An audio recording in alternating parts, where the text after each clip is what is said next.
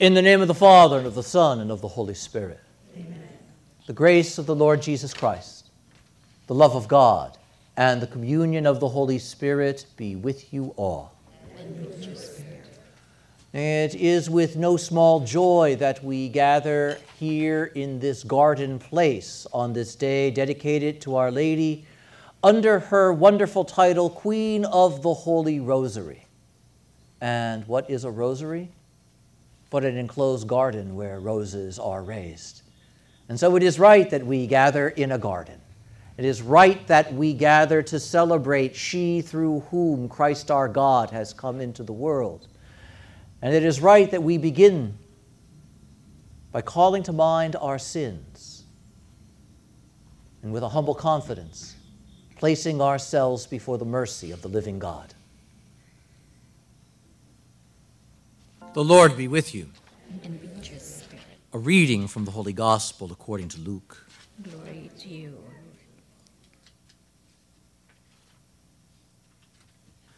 The angel Gabriel was sent from God to a town of Galilee called Nazareth, to a virgin betrothed to a man named Joseph of the house of David. And the virgin's name was Mary.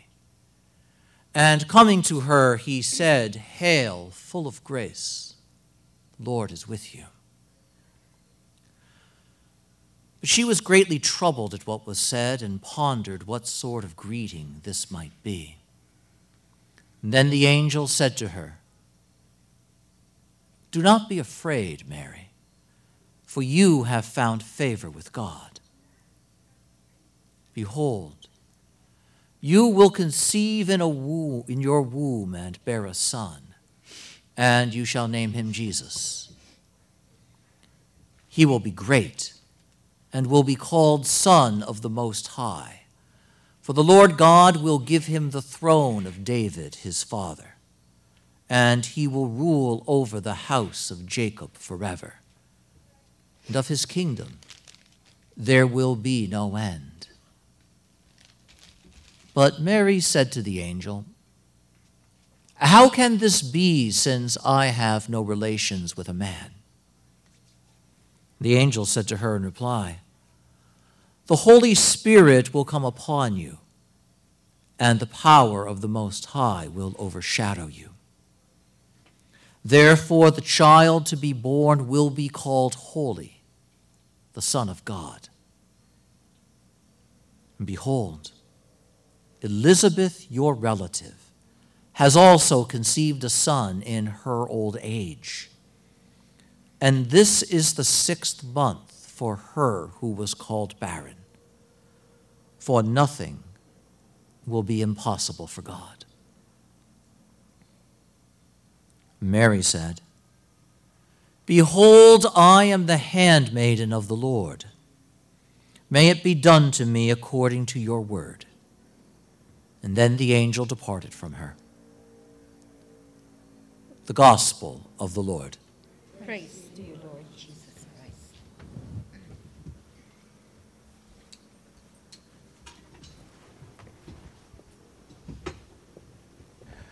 When he was preaching in France, St. Louis de Montfort was known as the father who had the big rosary. Imitation, I guess, is the sincerest form of flattery. This is bigger than your head.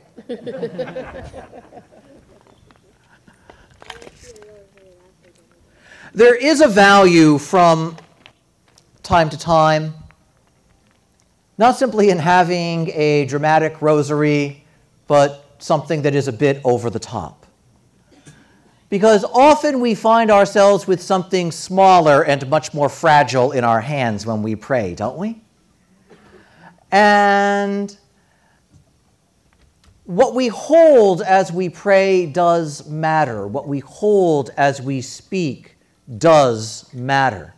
Because on the one hand, the faith that we profess is faith in that one who hid the immensity of divine power and divine love in the fragility of a mortal body like ours. And as we turn to Our Lady, we see that even stranger. He was pleased to cloister himself in complete dependence within the fragility of little Mary. And so it is the case that we hold often much smaller rosaries than this in our hands when we pray. But it's easy to forget sometimes when we look at the small size, the greatness that is contained within it.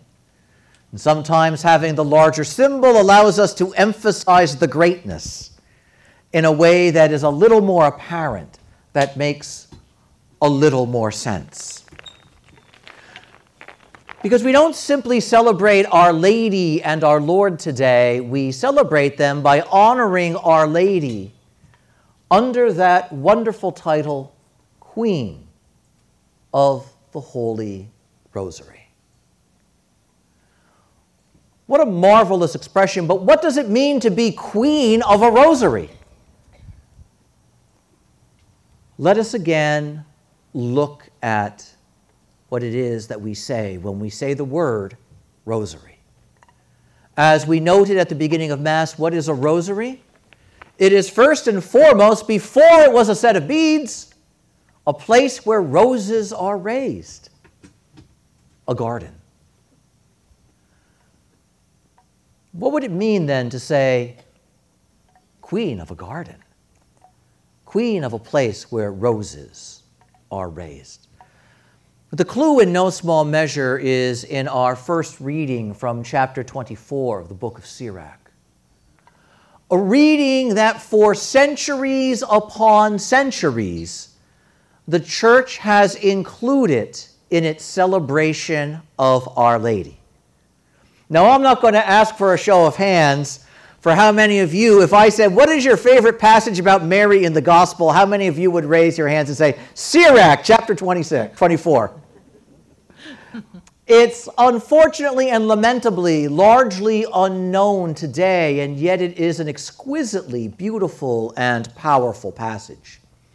And the church has long seen within it a doubled layer to its meaning, to its message, to its speaking.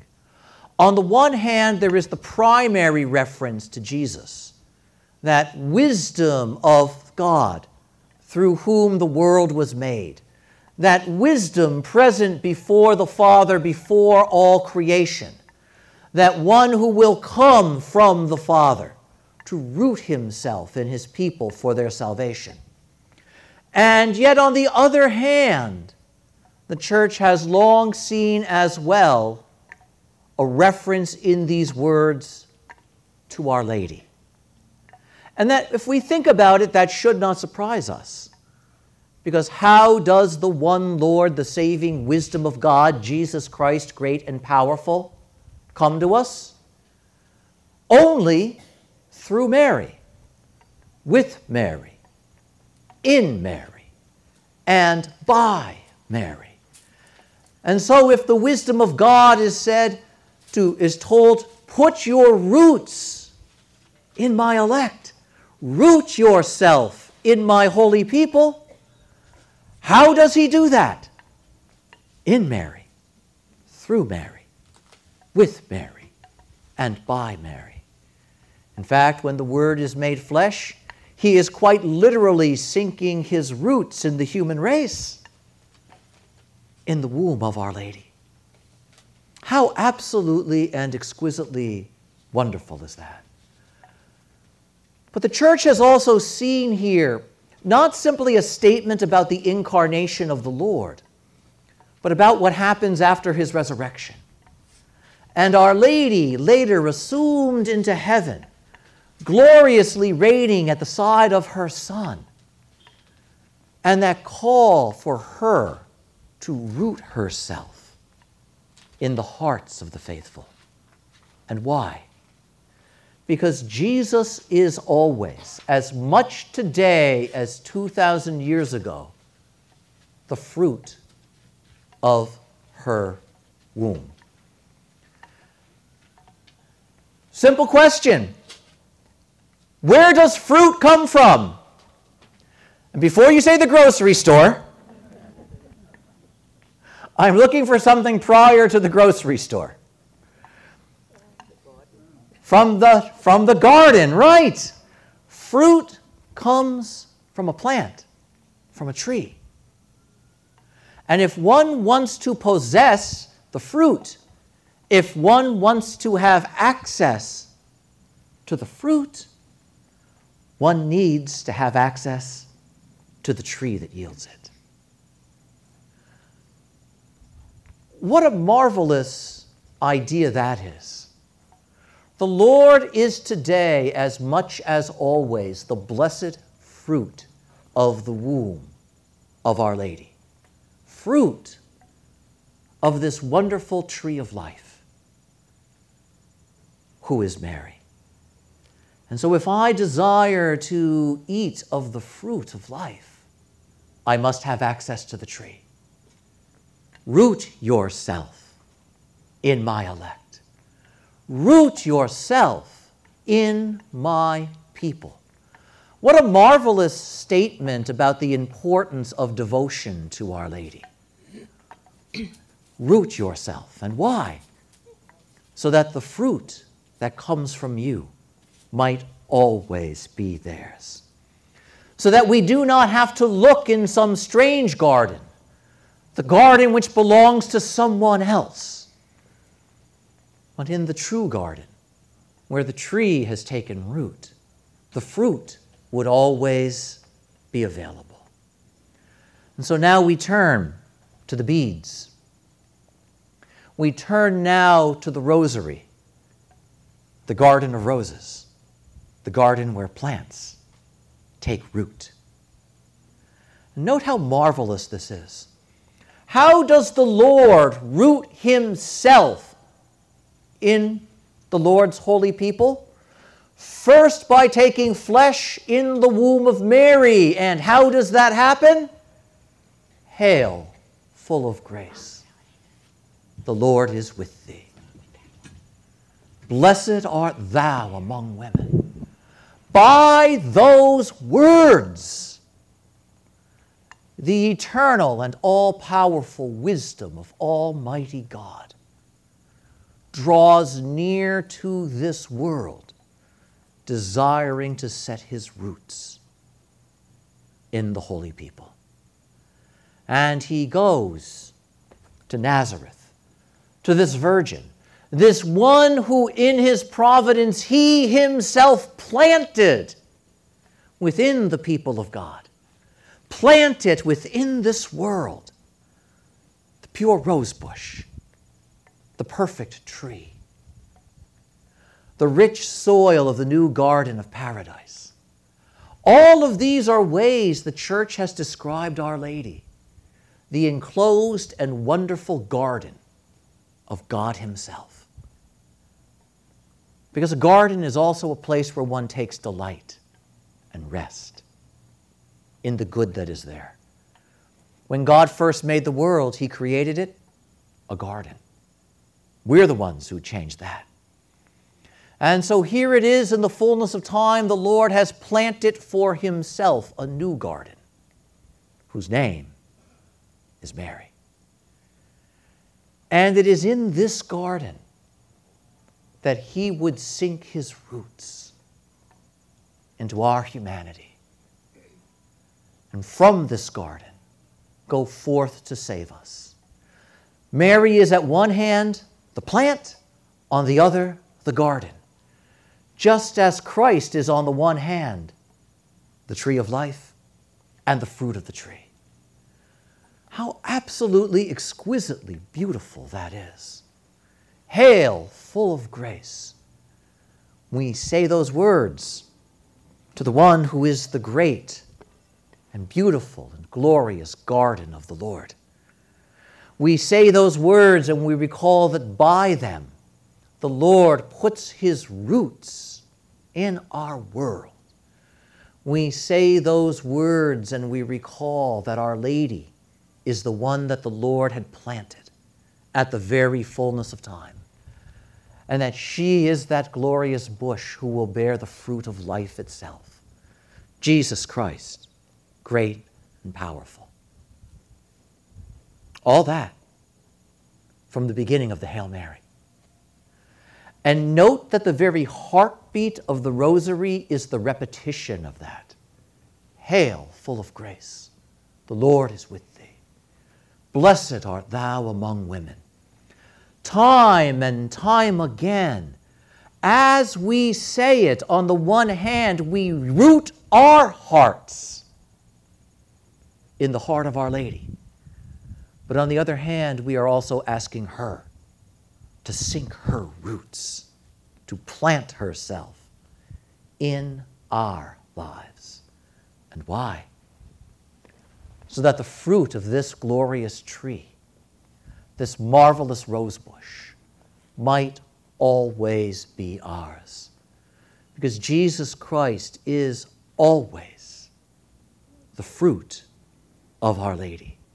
And if we desire the fruit, we must have access to the tree that produces it.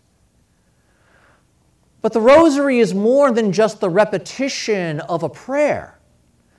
While we repeat that prayer, we are doing something. One of the exquisite greatnesses, one of the exquisite glories of the rosary is the way it combines vocal prayer, the saying of certain words in a certain way with mental prayer, the fixing of the gaze of the mind on a saving truth, on an aspect of our salvation.